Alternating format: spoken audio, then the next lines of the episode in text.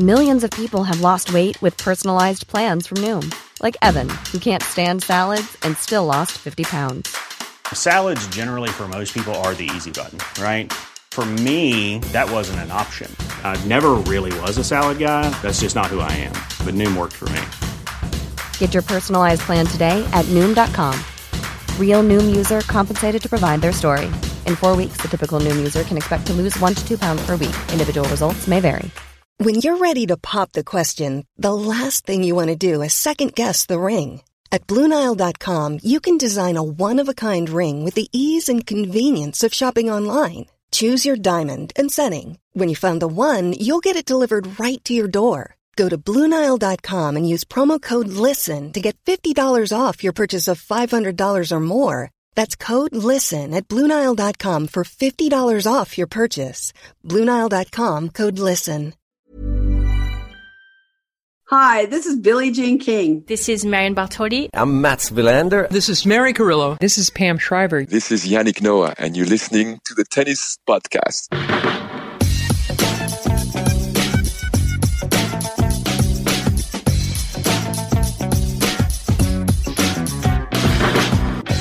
Welcome along to Tennis Podcast Towers, the Parisian edition, and the aftermath of day two of Roland Garros 2022. David's here.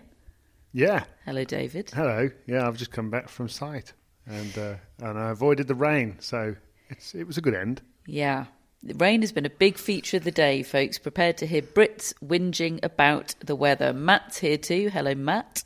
Hello, yes, avoiding the rain was one of the challenges of today, and uh, we just about did it. Mm, it's been a day, hasn't it? It is. Uh, it is twelve minutes past midnight, Parisian time, as we come to you, and the day kicked off thirteen hours ago, didn't it? And we didn't think it would start on time. We were just assuming. Oh, the outside courts are going to be a washout. That's what all our weather apps have told us.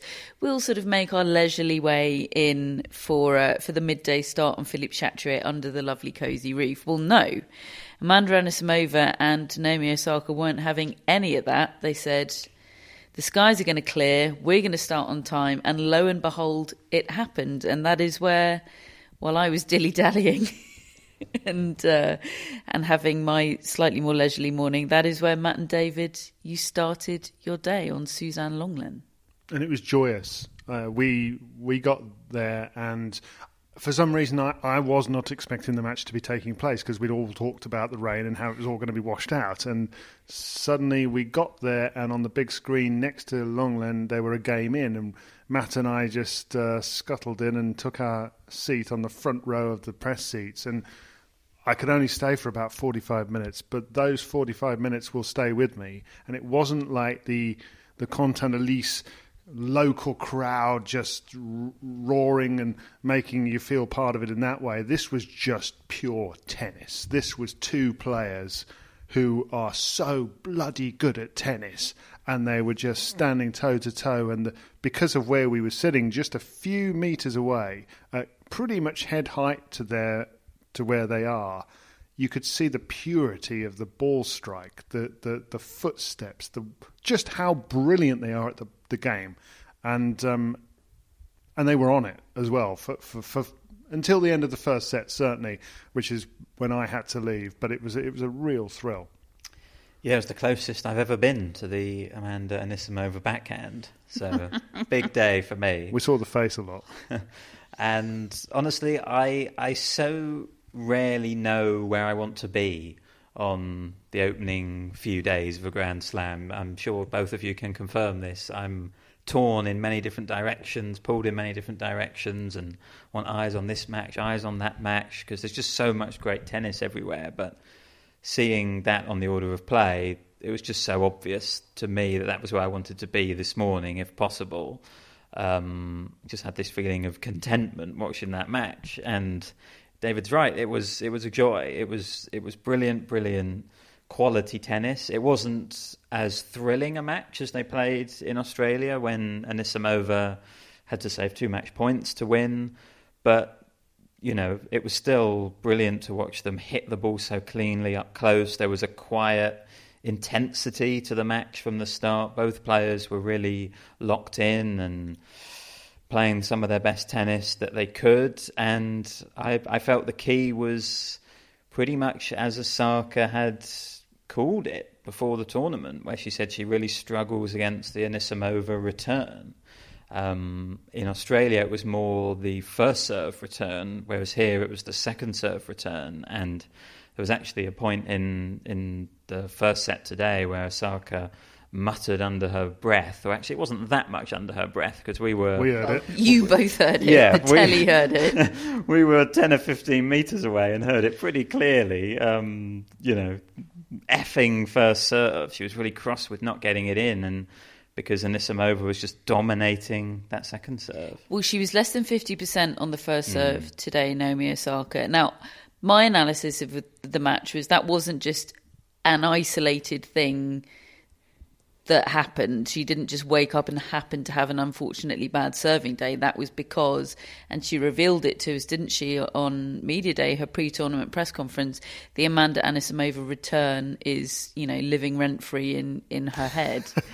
um, but she said in press afterwards, and we will of course, get on to other things that Naomi Osaka said in press afterwards. But she said in press afterwards that wasn't the reason. She thought it was just lack of practice on the serve that that was why she had a bad serving day today. Which is, I mean, I have to take her word for it. But um, the good news is, she said her Achilles is absolutely fine. Um, that was that was no problem for her at all. I think she just. I think her summation of this clay court season would be really frustrating. She said, You know, I really thought I was going to have a good run in Madrid, and I really thought I was going to have a good run in Rome, and I really thought I was going to have a good run at Roland Garros. And obviously, the sort of the three reasons for not having a good run are, you know, they're all different from one another. But, you know, I do think there's an alternate universe where she did have a have better luck, a better draw here, didn't get the injury in Rome, and did have, you know, not title winning.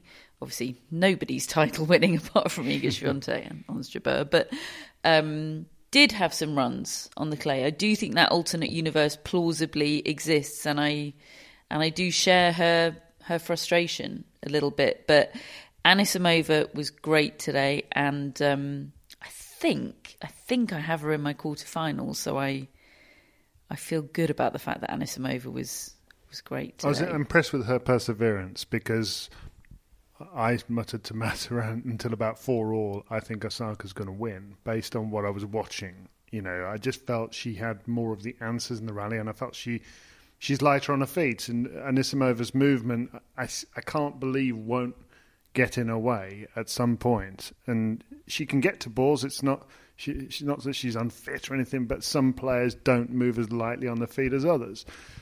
there was a there was a moment l- later on today, and look, we'll come on to talk about uh, about Emma Raducanu, uh, but uh, there was a moment while Matt and I were watching Emma Raducanu against the extremely talented uh, Linda Noskova, the 17 year old from the Czech Republic. We'll talk about that match, of course, but Simon Briggs turned round after about you know a set of uh, of Noskova just blasting winners left, right, and centre, and he said. Uh, she's uh, she's Anisimova like, isn't she? And so and Matt went, no, I love it. he's Why? not having any comparisons to that Anisimova backhand.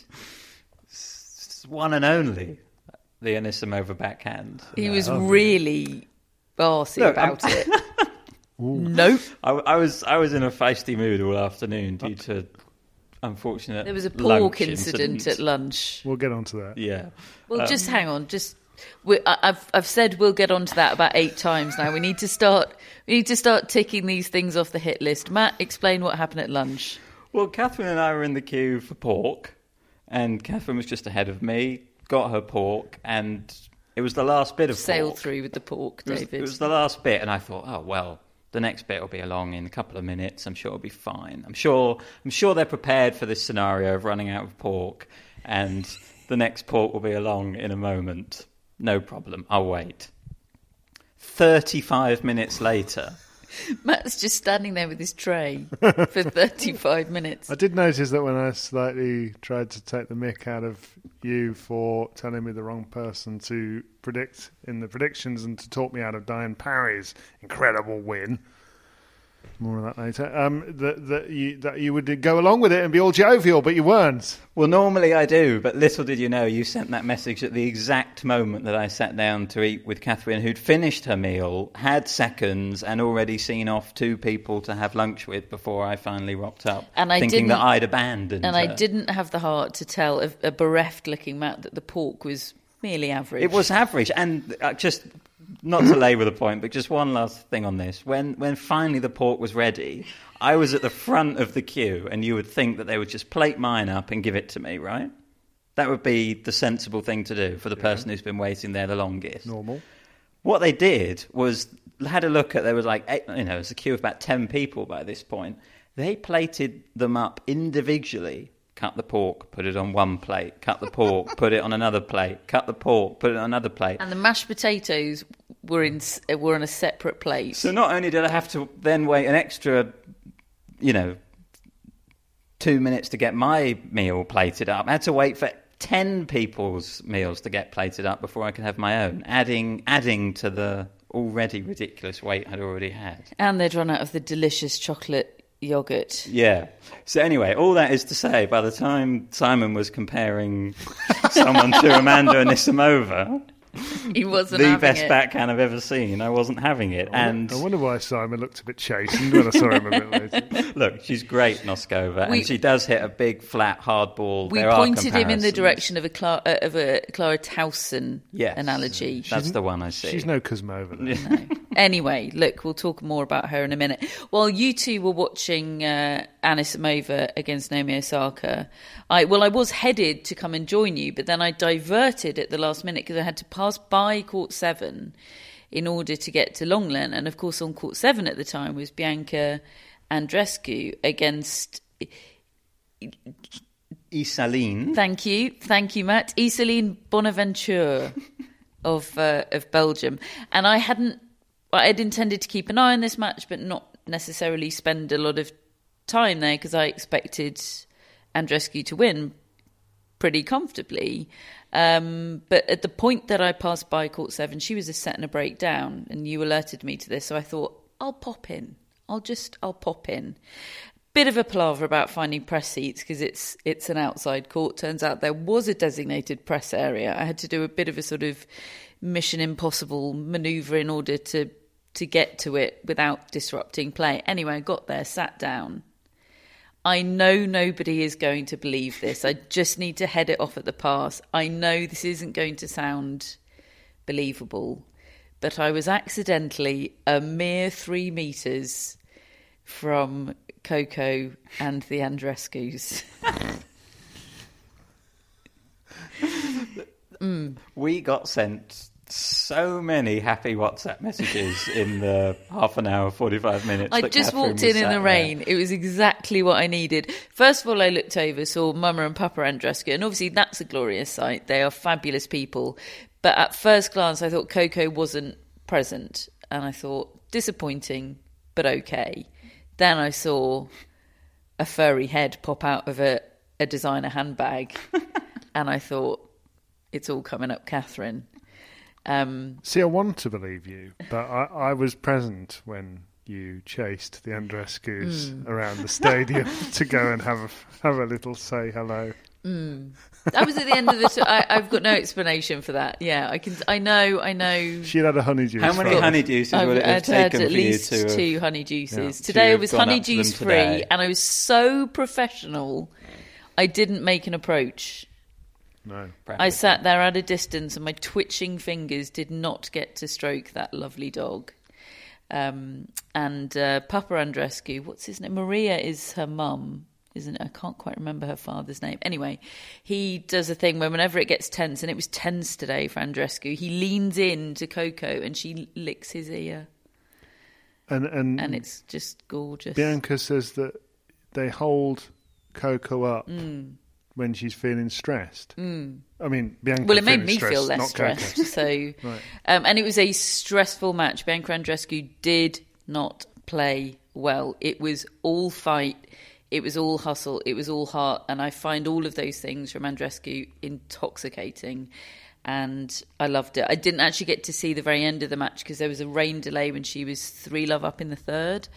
Um, but it was it was a, a, procession once she came back out from the rain delay. But she was she was headed out of that match, and it's not like she suddenly found her game. Yes, she picked it up when it mattered in the big moments, but it was hard work for her today. So I thought that was impressive. She plays Belinda Bencic next in Yes Please. Oh yeah. News. She finished it with an inside-out backhand from the middle of the oh. court. You know, one of those. That's I. I think the timing involved in that must be so precise, and she just nailed it.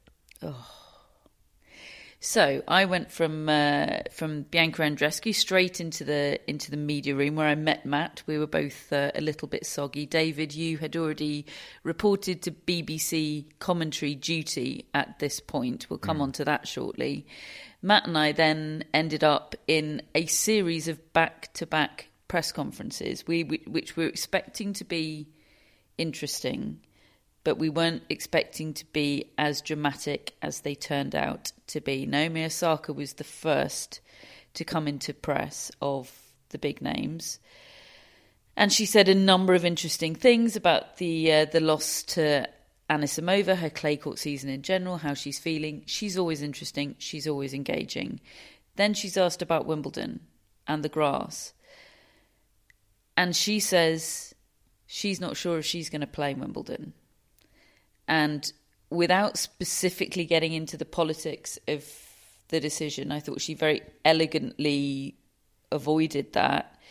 She said that she is a very rankings motivated tennis player. I presume now more than ever, since her ranking is dropped, she's had some tough draws. She's probably thinking, I don't want to keep having to play Amanda Anisimova in the first round of Grand Slams. Yeah.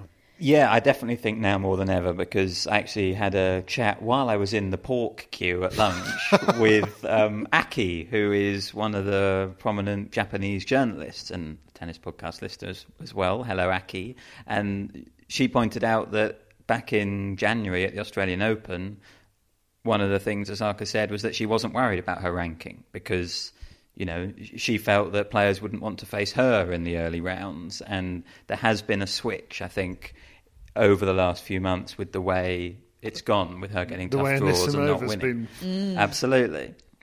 Mm, absolutely. So she said she's a very rankings motivated player. So playing at Wimbledon might not work for her. Um, she said uh, she would like some grass court practice, but she said instinctively, and she was very sort of delicate with this point because she said, I, I know it's not an ex- exhibition, but instinctively for me, it would feel like one. And she feels that she is never able to bring her best in exhibition matches. There's, you know, there's that chip missing that is sen- essential to a to a dogged competitor and a champion. She also added um, that she has some fear of grass in general because she slipped on it in at Wimbledon in 2019, injured her knee quite badly. But then she also recognised the need to to face her fears of grass. But look, she wasn't definitive. She said things could change. She even indicated she thought the stance of the ATP and WTA might change. I happen to think that seems unlikely, but she seemed to think that was that was a possibility. I left that press conference thinking Naomi Osaka probably won't play Wimbledon. Maybe even almost certainly won't play Wimbledon. I would I would certainly be surprised if she did. And there were a lot of journalists leaving that room going, I have doesn't matter what else happens today, I've got the story. It was it was a big moment, wasn't it, Matt? It was, and I ended up thinking the same as you that based on what she was saying, based on the ranking points issue, based on her fear of grass, as she put it, uh, that if the situation doesn't change, that she probably won't play. It probably won't be worth it for her to play, and the only the only reason to play would be this idea of trying to get some practice on the grass, looking ahead to future years. I find that hard to listen to To be honest, I mean, I, it's up to her, and uh, I respect. Not everybody has the same personality, the same views on things. If she's rankings oriented, I understand that, and she's a very different person to, to many, and and I celebrate that. But to talk about Wimbledon as getting some practice on grass as a possible reason to go, calling it an exhibition, which is a really toxic word within tennis. Really, that is a that is a word that tennis uses for knockabout matches with Mansour Bahrami or she players was, showing she, off. She knew it was an inflammatory word to use when she said it. I mean, look, she still used it, but she definitely did dance around that word and qualify it m- massively. Mm, but but it's out there, and I mean, look, Wimbledon will will hate that. I mean, and look, that's up to them. But but you know that is a damaging word to use in relation to the Wimbledon Championships. And uh, look, I, I, I do understand that mo- removing the ranking points does change things on a certain level, and it may lead to a few players leaving or deciding not to play. And I actually think Osaka deciding to say that may make some players think, is it worth me playing? You know, maybe it is it an exhibition? Is it, you know, that that's also a possibility. I think anybody that ends up going won't feel like that. I think anybody that does go will be fully invested, and the majesty of Wimbledon and the history of of 140 years and the names on the trophy and the place itself will override everything, personally. I think if she doesn't end up playing, it would it would be a it would slightly damage her case in future years when she says that you know she's desperate to improve on grass and you know because she's made that a big thing and I've enjoyed that her saying and admitting that she's got progress to make on clay and on grass, and she's further ahead on clay. She spoke about that today as well. Um, how it's grass that is the real surface which she struggles on. But if you're not taking opportunities to play on that surface when when you're fit, and at the moment she is fit, thankfully, then you can't in sort of future years sort of use that. I don't think anymore. You know, there would be a be a clear sort of line in the sand, really, I suppose, that she would have, have, have drawn by, by making this decision. So I hope just as much for this year and also for future years that we do see Naomi Osaka at Wimbledon. But like you, I'm, I'm not convinced at the moment. Mm. Yeah, look, there, there, was, there was plenty of follow up and fallout to, to those comments. Obviously, they were put to, to to a procession of players as they came through the press conference rooms throughout the day, and will it'll keep coming up. While Naomi Osaka was in that press conference, David, I think you were making your very much long-awaited return to the BBC Five Live commentary booth to deliver just in time to deliver Iga Swiatek's first match point of the tournament. You had to get in there quick. Yeah, I did. Yeah. yes. It, it, was her fastest win of the season, apparently. 54 minutes. And I feel like. And that was her. She's had a lot of very fast wins. That was her. I'm stealing Matt's stat here, or a, or a fragment of uh, today's Matt's stat. There's a teaser for you if you haven't already subscribed to the newsletter. That's the 14th match of the year so far in which Iga Swiatek has won a six love set. Wow was her 14th Six Love set. Oh, okay. But I, has she had any Six Love, Six no. Loves? So uh, That was last it season, works. Matt. Yeah. Yeah. That's right. Yeah. Poor Pliskova. So, you, so you, you were dunked straight in at the match point deep end, David? Yeah, yeah, it was. Um, and it was it was a strange feeling the, the sort of 20 minutes before I went on air because um, I suppose I've been thinking about that moment for months. Really, um, uh, anybody who doesn't know, I haven't I haven't commentated since last September, and the last match I think I would have commentated on was maybe the U.S. Open men's semi-final. I, I did the um, the Raducanu victory moment in the semi-finals that got her into the championship match, um, and then and then I I was ill during the the women's final when all the symptoms of long COVID that I've had ever since um, really hit me, and, and I had to come off air during that match, and I haven't commentated since at all. Um, so and I, and I, didn't go to the Australian Open, as you know, because because of it. Um, so. Yeah, I've been building up to the moment that I could go back in the commentary box without the brain fog engulfing me and the sort of feeling that I can't find words sometimes and things like that. Things that are, you know, can't imagine as a commentator. And even, even today, there were moments where I think I can't quite think of the word I'm trying to say, but I felt great all day, which is fantastic feeling for me because I had 12 hours in the commentary box and no ill effects whatsoever. But in the 10 minutes before going on air, I, I felt I felt quite emotional about it all, really. You know that because um, I didn't know whether I would be able to do it again. Um, so it was it was a joyous moment for me, and to be describing a, a match point victory was was lovely inside the court Philippe Chatrier and the crowd and all the rest of it. And yeah, I mean, she looks really. I mean, she didn't even look like she was playing her best to me, and she's won in 54 minutes. And and she does it with such urgency when she's moving around the court. I, I noticed a sort of pointing out a mark to to the umpire when she's about six two three love up, as if to say, you know, she wanted that point as well, you know, and and and I, I love that about somebody who's who, who's so nice to listen to. When she came in, in and did the interview with Mats Wilander on the court straight afterwards, you know, she just sort of said, "Hi, everybody." You know, she's just a really everybody likes her. And, and Mats Wilander said, "You know, you, you, you just you just look like you can't lose." And she said, "Oh, I can lose." And I thought she knows exactly who she is, where she is. There's no there's no pretense here. This takes work. This takes process. This takes clocking in every single day, and she's prepared to do it.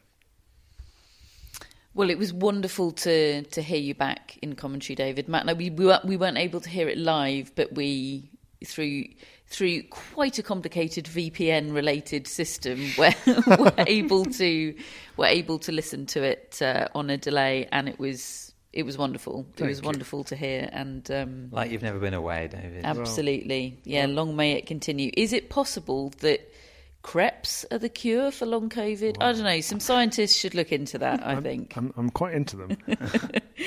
um, it it definitely is possible that as brilliant as Iga Swiatek was in in her match today, she was even more impressive in press. Oh, really? afterwards. Yeah, absolutely. On the subject of of what Naomi Osaka had had today, it had to say just just sort of minutes minutes before her, she said she said with a with a very knowing smile on her face that rankings are less significant for her. She said, I have lots of points already.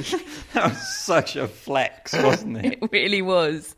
And she did it with such charm and somehow with humility, yeah, and yet it it's the most sort of baller statement ever. She went, "I've."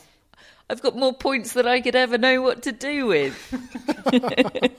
um, it was a really great moment. So, so she said, "Look, I, I would not see it the same way as Naomi Osaka didn't go anywhere near the word exhibition. In fact, you know, was at pains to say it wouldn't be an exhibition. She said, however, the politics of it did matter to her a lot. She said, "Look, I'm not looking at this on an individual level about whether it whether it affects me personally that much as to whether there are ranking points." She said, "I'm thinking about the politics and what's right here."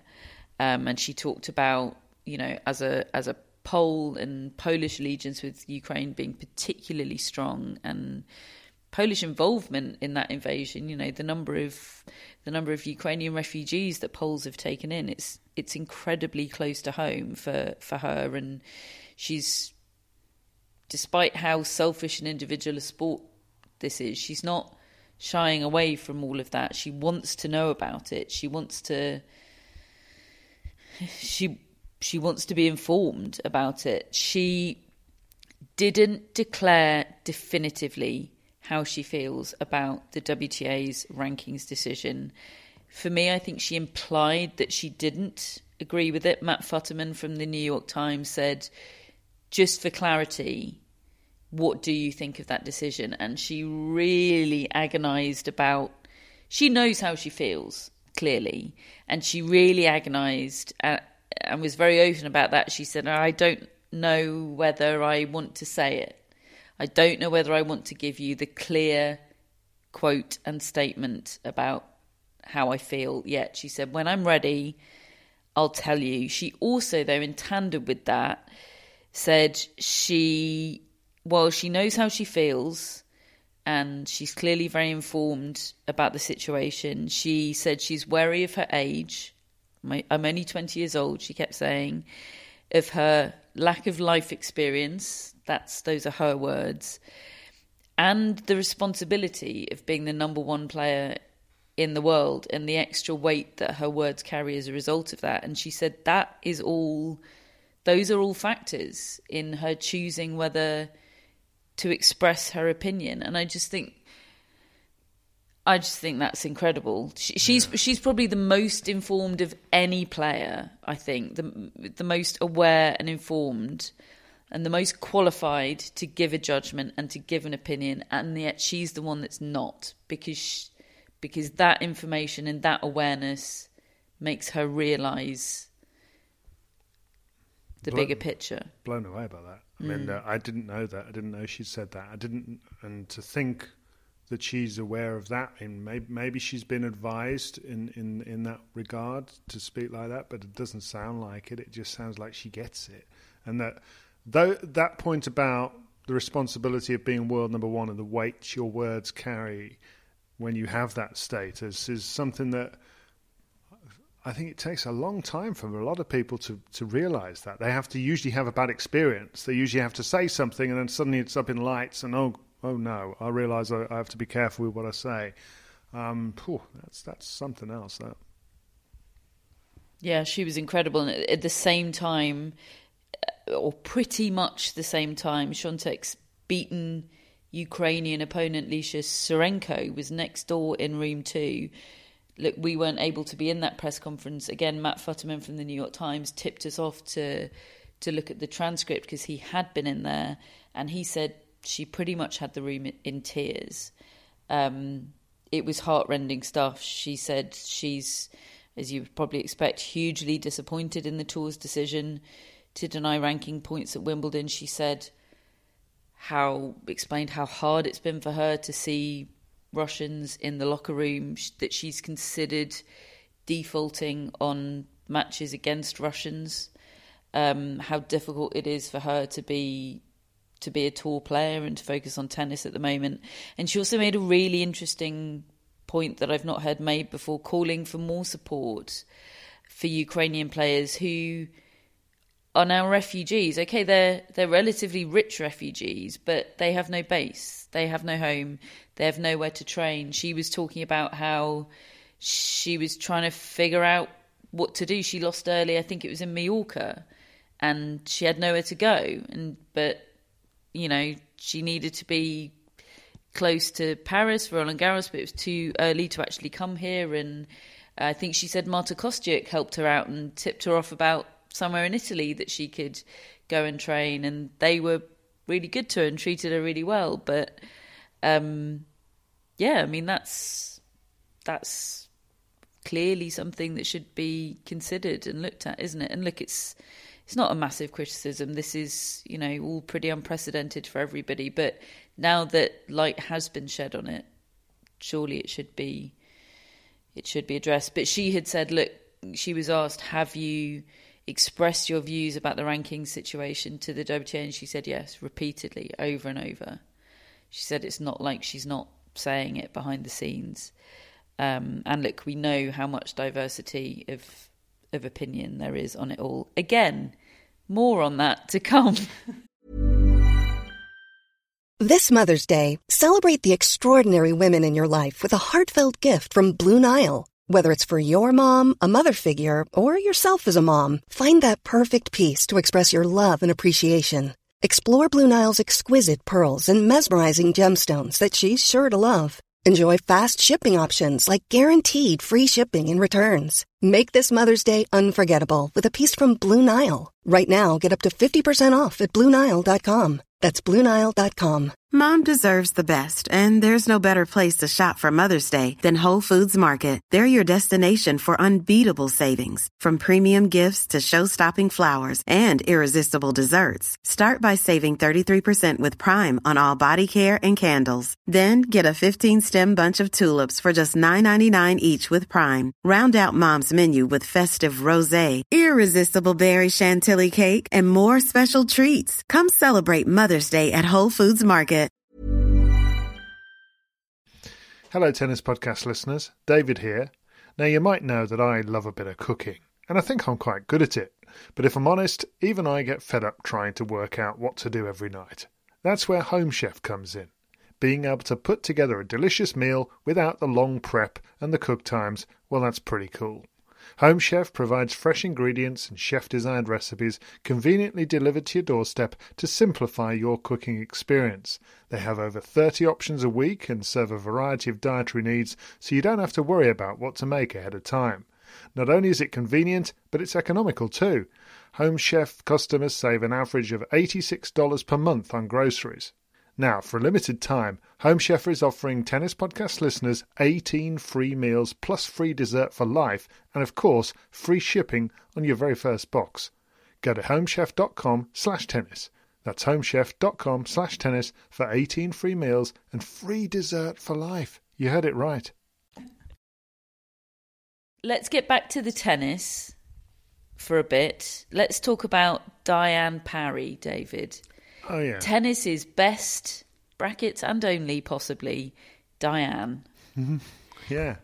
Who uh, has a glorious, extravagant single handed backhand which couldn't hit a barn door in the first set. It certainly couldn't do any damage to Barbora Krejcikova. And then it did. How many people do you think said that today? Diane Parry's got a great backhand. I've had, I, I I've think had four everyone. texts, four texts pretty much saying exactly those words.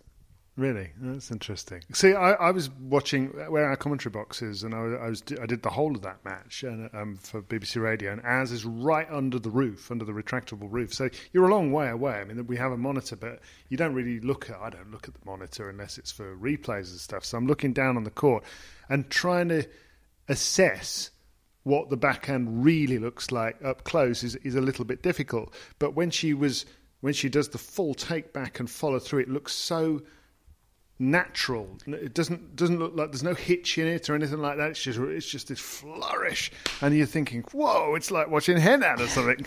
And it's amazing that it's so natural because I heard her say that she only switched to it five or six years ago. Really? She had a double hander and she said she switched.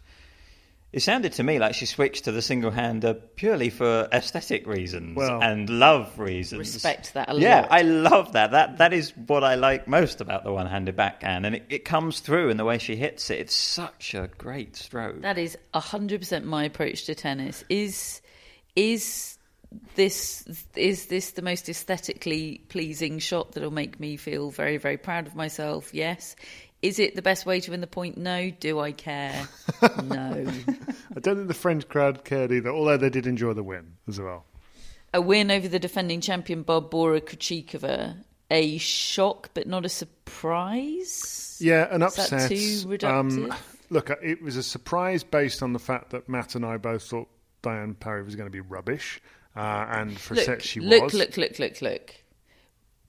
We were going on her recent results, which definitely suggest rubbishness. Yes, I agree. It, it was really a question of whether Diane Parry was good enough to beat Krejcikova. You know, I think we all felt Krejcikova was going to lose probably quite early in Vulnerable. this tournament because she hasn't played since February. But I just didn't think it would be Diane Parry who would No. be good enough to beat her. And to be fair, she you know she led by a set and a break, did Krejcikova, and then A- and then Parry what just, happened? Parry hung in. She stuck in for a few games to to broke back and kept it close, and then really started to get inspired. The crowd really became invested in her because for the first set it was just awkward. It was just you know you've got a packed crowd in here. And they're all desperate for you to do well, and she couldn't play. She was just paralysed. It looked like out there, and you know, you you, wanted it just to finish as qu- quickly as possible on one hand, and then suddenly she started to make a, a match of it, and the crowd, you can, t- you know, they love that backhand. They love all of all of the story. The nineteen-year-old, you know, that they haven't seen before. She's they, they get so behind the French players here. It's it's it's something I didn't, I just didn't expect to see it quite as as as much as that. And and then, but the game of Krejcikova, some of her misses, I haven't seen a player miss that much, like by that margin in a professional match before. She was she was missing cross court backhands and missing the other tram line a lot of the time. Was she rusty, David, or was she unfit to play? I I felt rusty, really. Um, I mean, I can't. I, I didn't hear her speak, so I don't know whether she was feeling pain. I felt she ran out of gas as well uh, in the third set. I think she inevitably there was fatigue, but it was hard to believe some of the misses in rally. Just in regulation rally, she just put one and almost hit the line judges at the back of the court. You know. First time a defending champion has lost in the opening round since this isn't the dazzling stat you think it's going to be. Yelena Ostapenko. Oh right. yeah, Who, who I've in picked. 2018. Who I, might, who I might have picked to lose tomorrow. Um, so yes, David, you didn't take the plunge and go for Diane Parry, so you didn't get the Diane Parry points. You got a consolation though from Corentin Moutet. Well, well done, Corentin. Thank you for that. He beat uh, former champion Stan Stan Wawrinka to to bring home the David David and Darwin Bacon. Go on, Darwin. We went over to Lenglen to watch a bit of that. We we gambled on whether we would get a um, generous security man that would let us in for the tie break uh, in the third set. And we got there, and someone asked the question, "Can we come in?" No. so we stood in the gangway for the first six points, and then he let us in at five-one in the tiebreak when they changed ends. So, and then the first two points we saw were Moutet being Moutet. Uh, on the first one, he came up with a grunt that was the, some of the clearest hindrance you, you you could imagine. You know, it was it was a it was a grunt in several stages, and one of the stages was as Wawrinka was hitting the ball. Yeah, none of the stages were as Moutet was hitting the ball. Yeah, it was Honestly, it was laughable, and he did it for one point, one very long rally He on every every shot. I mean, honestly, laughable. People were chuckling in the crowd. I don't know how Wawrinka didn't lose it, honestly, and then never to be seen or heard again. Yeah, and then on the next point, he attempted a round the net post, which he definitely didn't need to attempt. He just went for it anyway and missed it by by a whisker. Um, but got the set, got the match, and yeah, he, he Got now me the plays points. Rafael Nadal. He now plays Rafael Nadal, who just is is not even going to notice any of his antics, is he? Let alone get ruffled by them. No. No. It's, it's that's a nightmare matchup for Moutet, isn't it? Did we learn anything from Nadal beating Jordan Thompson in straight sets today, other than Jordan Thompson is still very committed to that that handlebar moustache? Yes, Did we yes, learn yes. anything else? Uh, well, Nadal better than better than you might have thought two weeks ago. He looked good, didn't he? I mean, is anybody wavering whatsoever on the Rafael Nadal ain't going to win the French Open line? Oh, Matt. Well, I don't know whether I've said Rafa Nadal ain't going to win the French Open. Yes, you He's have. not my pick to win it, but I. He's not he even could your still- second pick to win it. Is he not? you He had might be. Alcaraz, You got and him then losing to No, I've never And then had you went Alcaraz. Djokovic. I've had Nadal, and then I went Djokovic. okay, Um, Nadal could totally win the French Open. could he's he's done a could. Yeah, but, yeah, it's not. A, he ain't gonna win it. Corentin Moutet ain't gonna win the French I'm Open. I'm just going to say. I don't. I, I don't think today changes anything about the foot. It always gets the foot. The foot m- never manifests at the beginning of a match. Yeah, and I not think not to us anyway. It probably does to him. He's probably playing it playing in extreme pain all the time. But you see it when it gets mid to late stage of a really tight match. Yeah, we saw that certainly in, in the fourth set last year against Djokovic, in the latter stages against Shapovalov recently. I just thought there were a lot of good signs for Nadal. He was, you know, great footwork to get around the backhand and bring his forehand into play as much as possible. And he got the match done over with quickly, and that's you know that might be a way of protecting the foot, not not getting involved in in long matches. Look, he would expect to beat Jordan Thompson in straight sets, you know, even if he's playing probably fifty or sixty percent. He was better than that, I felt, but that's a way, I suppose, of helping the foot not become a problem if he just tries mm. to keep the matches short and efficient. After the match, he was obviously asked about the uh, the, the ATP's decision to revoke ranking points at Wimbledon. He said he didn't have a clear opinion on the various Wimbledon decisions, the the, Russian Belarusian ban, the rankings points decision. He said, At the end, I understand both sides. I respect and I understand Wimbledon position without a doubt, but in the other hand, I understand and respect too that the ATP is protecting their members. Is that good enough from a player council member, David?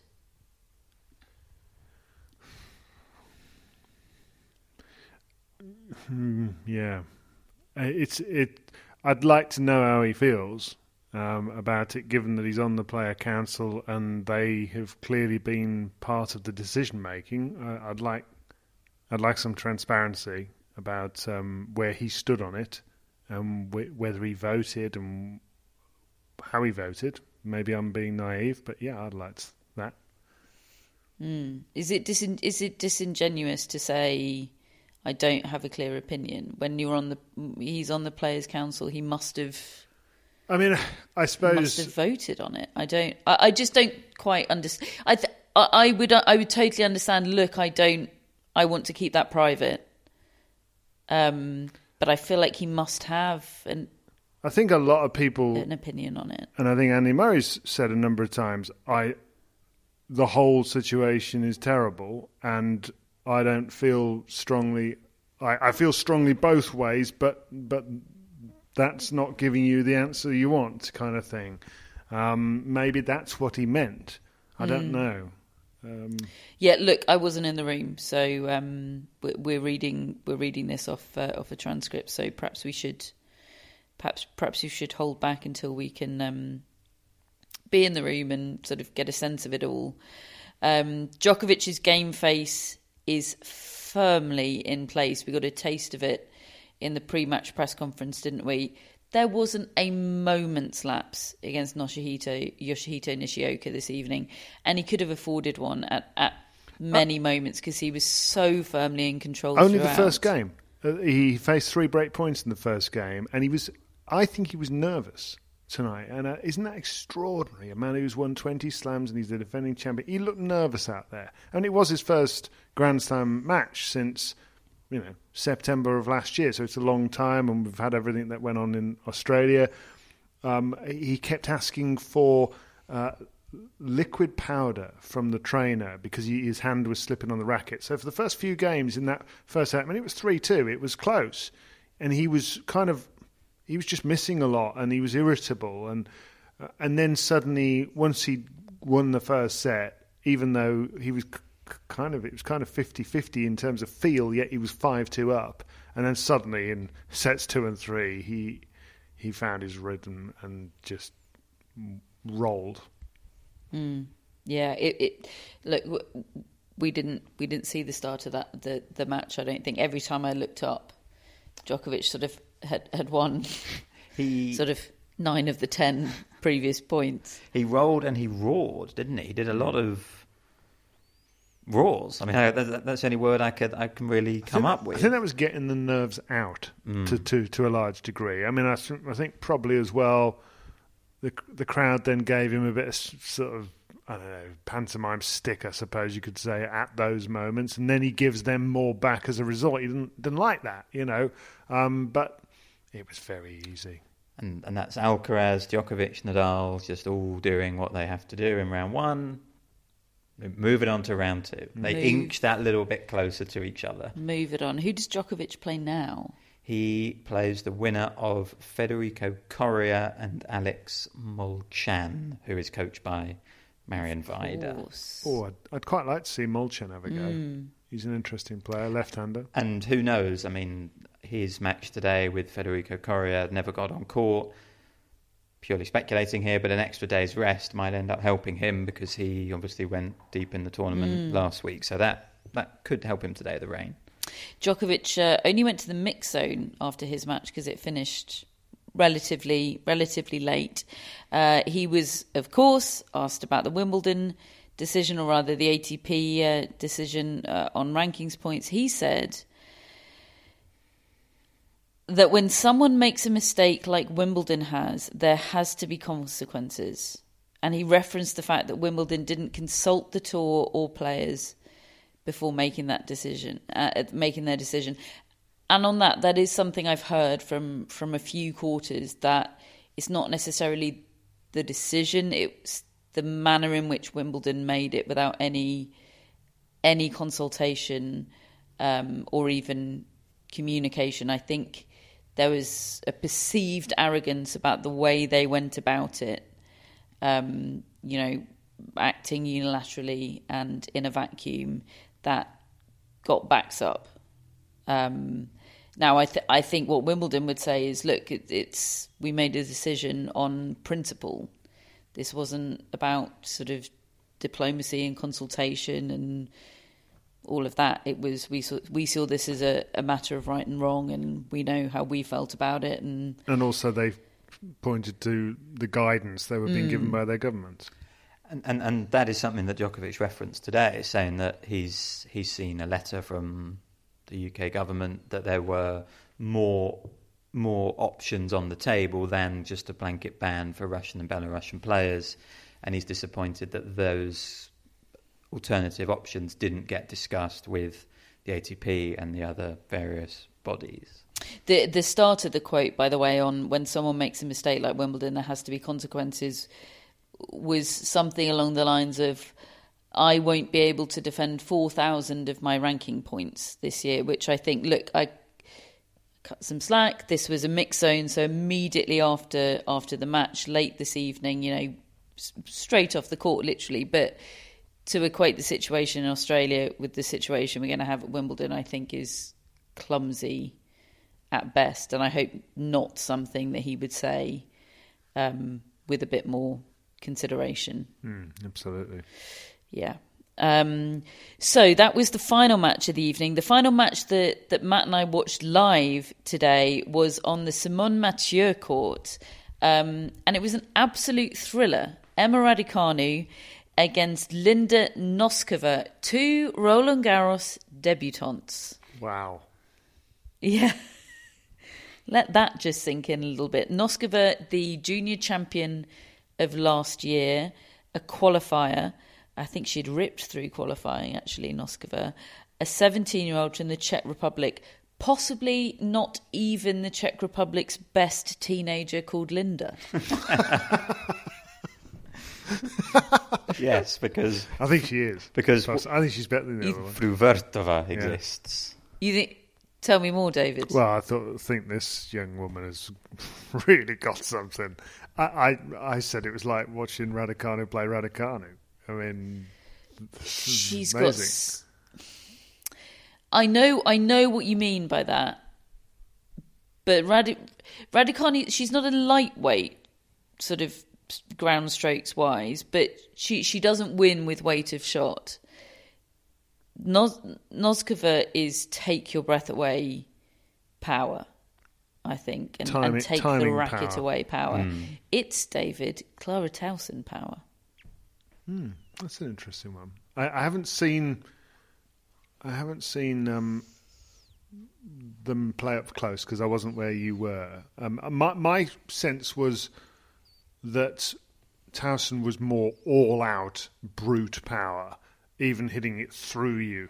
Uh, from the baseline, whereas this woman reminded me because she goes down the lines a lot, and uh, uh, uh, that's where it reminded me of um, of, uh, of Raducanu. Yeah, and the backhand down the line was particularly effective for Noskova. It Caught Raducanu out a lot. You, you might say like Amanda Anisimova. Well, you might, but you'd be wrong. um, no, Anisimova's smooth. yes. It's the it's she doesn't it, it doesn't look like she should have that much power. It doesn't it doesn't doesn't stack up with everything else you're watching, and yet it's just produced. I agree. It it's not. It's not as good. Anisimova's backhand is the peak, but it. I, I get the reminiscence. I do. I think I do as well. I said that as well. I said I said I do get the reminiscence. You spat it out. really excited to see her play more. You know, Yes. it's- that was the kind of performance that makes you start looking out for her on the orders of play in the future at tournaments. It was a brilliant match, and I'm I'm so impressed with Emma Raducanu for fighting through. That Mm. was that was not the sort of circumstances she wanted to be playing her first French Open match in. It was cold. It was. Right, it was- there was a downpour. I mean, properly raining. She th- there was only one point where she said, "Come on a second, umpire. Like it is, it's too much right now." And he did sort of reluctantly go, "Yeah, you're right." And they had a sit down for I don't know, probably only two or three minutes, and then they came back out to play after you know toweling down the lines in the low tech way that uh, that officials do at tennis tournaments. But it was it was pretty sort of um, it wasn't glorious sunny day at Flushing Meadows vibes. It was it is it's not the scenario that Emma Raducanu would have uh, designed for her debut. That's for sure. it was a it was a proper French Open win. You know, you have to deal with those conditions at Roland Garros a lot. Cold, damp, not very nice. You have to fight through them, and, and she did. And I thought I thought it was a brilliant mental performance f- mm. from that respect, and also really encouraging signs physically. We were quite worried about her physical state coming in. Um, she was asked directly in, in her pre-tournament press conference, or well, maybe in the follow-up uh, BBC Radio interview by Russell Fuller, "Are you 100% fit?" And she wasn't prepared to answer that question with a yes, and she just said, "Oh, I've been doing my my gym work. I've been preparing. I've been improving," which sounded like no, I'm not 100% fit, but she lasted over two and a half hours, kind of got stronger as the match went on because that was, you know, that third set was where she put distance between herself and Noskova for the first time. Yeah, I was, I was really impressed. And all, all the reasons I enjoy watching Raducanu were there, you know, the figuring it out, the problem solving. Yeah, it was, it was a great, great match. She uh, she did quite quite the celebration, did Emma Raducanu, and went over to celebrate with someone in in the crowd in the stands, sort of you know on the front row. And I hadn't I hadn't really understood what was going on at the time, but then I was listening to your five live coverage, Dave, David, and Russell's post match interview, Russell Fuller's post match interview with Raducanu, and he asked her about that, and he. It was a fan that had been there for each of her seven main draw matches in New York Oh wow! And she I knew him and recognised him, and he's come here for this one. She said, "I think he's going to come back for the next one." I feel pretty confident he's going to come back for her next one here, don't you? I think I think someone will sort him out with tickets. Um, yeah, and I loved that, and it was quite. Uh, you know, she was obviously tired or whatever. It was, you know, the interview was absolutely fine, but it was, you know, you could tell she was, she was going through the motions of doing her her media interviews and being pleasant and giving the same analysis of the match she'd just given in the press conference or whatever. But then when Russell asked her about that, you could, you know, it was audio, but I could feel her light up a bit, and and you could you you could feel that, you know, that eighteen year old that was taking selfies with the whole crowd after all of her wins on the outside courts in New York last year. You could you could feel that that girl coming back, which was um, which was really lovely. She plays Alexandra Sasnovich in the next round. Also wins. Uh, just uh, allow us a little British moment of indulgence for Cam Norrie and Dan Evans today, David. Do you want to have a, a, a Brummy corner moment? I actually interviewed both of those two afterwards for Five Live, and um, I, I was equally impressed with both of them because if you think Norris comes straight from Lyon where it was baking hot. Um, and he, he won that title. He has one day off. Apparently, he and Casper Ruud were practicing together last night, the two title winners. Just 45 minutes, you know, but that's how committed those two lads are. And then he comes out and he, he, he wins a first set in well over an hour. I mean, there was one 20 minute game in the set, um, and then he just raced away with the rest of it against a local player. Um, Evans has had a bit of a chest infection. He's been a bit under the weather recently, and he, he said he kind of felt he probably needed to win it in three. And to beat Francisco Cerundolo, who's top 50 now, he's halved his ranking. He's the better Cerundolo. Yeah, and he, he Miami semi-finalist, all the rest of it, clay court specialist. Really, Evans was probably the best performance I've seen of him all year because he just timed the ball so well. He was jumping on everything, you know, and taking it to his opponent. I thought he played superbly well. Mm, great to see. We love we love a full flow Dan Evans. And just we? on, on the Wimbledon subject, I asked him about that, and he said they'll all be there. They'll, they'll all play.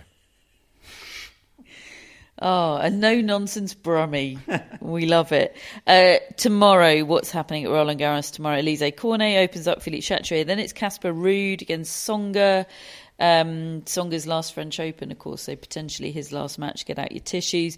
Then Paula Badosa against Fiona Ferro, one of Matt's former femme du jour. He's dropped her dropped her like a hot potato. Uh, and then the night session tomorrow night on Chatrier, Lorenzo Musetti against Stefanos Tsitsipas. Uh, Daniil Medvedev, always entertaining on clay, opens up Lenglen.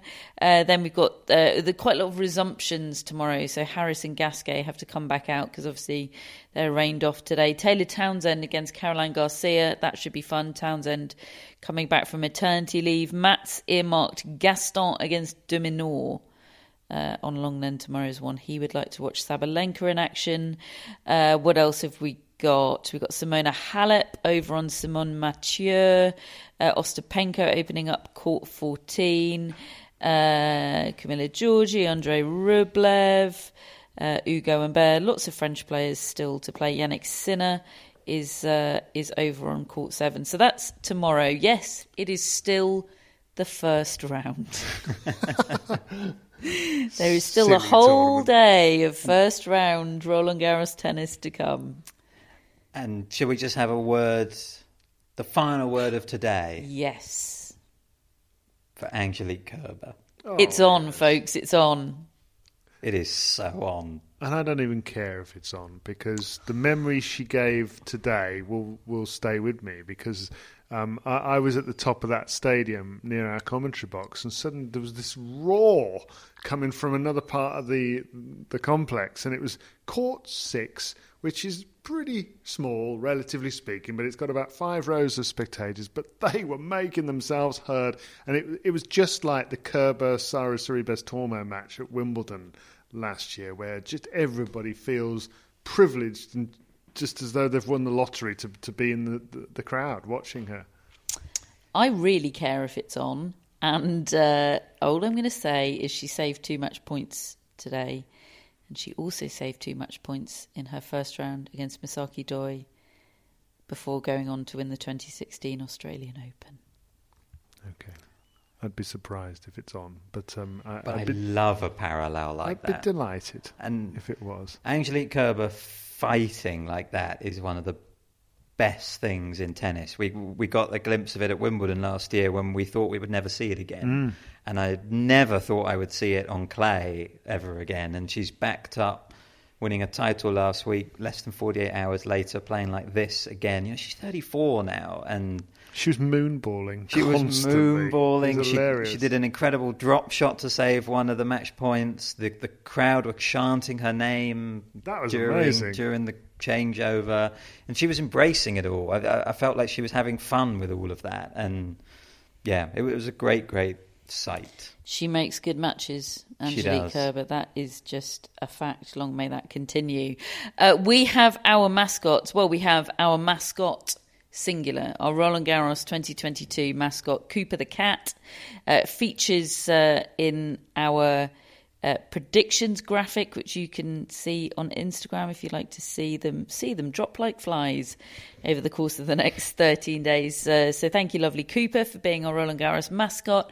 We have our own individual mascots. I have Carter, and Carter, we triumphed with Bianca Andreescu today, although it was looking a bit ropey for a few moments there. But Coco inspired. Uh, her and us to the win. Uh, David scored for Darwin today with Corentin Moutet. Matt has an anxious overnight wait to see whether Tommy Paul comes through for him. That match was rained off, and uh, Matt's mascot is the dearly departed Gerald the Cat. Billie Jean, who I've been cheating on today with Coco, obviously, is sponsored by Billie Jean King and Ilana Kloss. Chris Albert Lee and Kyle Weingartner are our top blokes and executive producers, and we have shout outs. We have Ohad Fleiderman from Israel living in Sydney. Wow, uh, that's cool. And Ohad has the same birthday as Novak Djokovic, 22nd of May, just just yesterday. Hey. So I happy love that he knows it. Did Ohad tell us I have the same birthday as Novak Djokovic, or did he just say my birthday is the 22nd of May and you have deduced that that's the same as Novak Djokovic? He told us. That was his fun fact. Love it. Well done, Ohad. David shares a birthday with tennis people. Oh no, you nearly no. share a birthday with tennis people. Yes, Tim Henman and Greg Rusedski are 6th of September. I'm the 7th. There you are. Close. Hmm. Hmm. Ohad, th- Ohad, thanks for being our friend. Yes, thank you very much. We also have Justin Sears from Brooklyn, New York. Like Justin Thomas that just won the PGA Championship. Indeed, but a better one. Thank you, Justin. Or, you know, all the many tennis Justins. Yeah. Yeah, we won't we won't mention that one. Thanks, Justin. There have Um, to be some good ones, don't there? Come on. It's a really Tennessee name, isn't it? Like all American sports people are called Justin. It'll come to us as soon as we start recording. It's the pressure of trying to get it. You know that all those angry messages we got about Alison Riske. Yes, there's Mm, there's you're gonna get someone some out more- there. People are screaming at their iPods. Yeah. iPods don't exist. Thank anymore. you very much, Justin. Sorry we've let you down. they literally just stopped making iPods Yeah. the other day. Oh, well. Uh, anyway, um, final shout out is Josh Bame from Kansas City, Missouri. And Josh says that he's attended the US Open, Wimbledon, and the Australian Open. He booked to go to Roland Garros in May 2020. Obviously, couldn't go. And when he wrote this, this would have been at the start of the year, he was hoping to go to the French Open this summer. So he may, he may be among he us. may be among us now. So, Josh, if you are, let us know. Let us know and come and say hello. Absolutely. Um, Like- I mean, obviously there are many tennis Joshes. Josh Eagle. Yeah. That's right. Thanks, Josh, for being I thought that friend. would be the first of us all contributing our own Joshes. I didn't Yeah, think I that can't would think be. of it either. Again, like all American athletes are called Josh or Justin. Come on.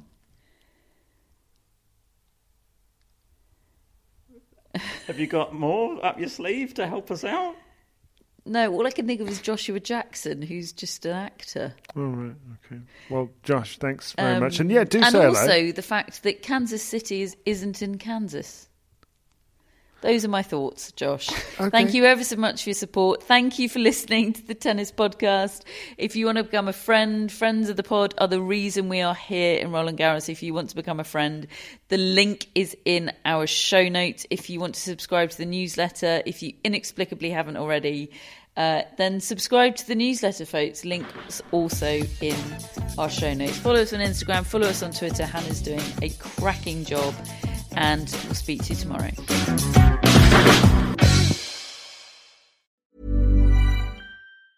Mom deserves the best, and there's no better place to shop for Mother's Day than Whole Foods Market. They're your destination for unbeatable savings, from premium gifts to show-stopping flowers and irresistible desserts. Start by saving 33% with Prime on all body care and candles. Then get a 15-stem bunch of tulips for just $9.99 each with Prime. Round out Mom's menu with festive rosé, irresistible berry chantilly cake, and more special treats. Come celebrate Mother's Day at Whole Foods Market. Mom deserves the best, and there's no better place to shop for Mother's Day than Whole Foods Market. They're your destination for unbeatable savings, from premium gifts to show-stopping flowers and irresistible desserts. Start by saving 33% with Prime on all body care and candles. Then get a 15-stem bunch of tulips for just $9.99 each with Prime. Round out Mom's menu with festive rosé, irresistible berry chantilly cake, and more special treats. Come celebrate Mother's Day at Whole Foods Market. Target.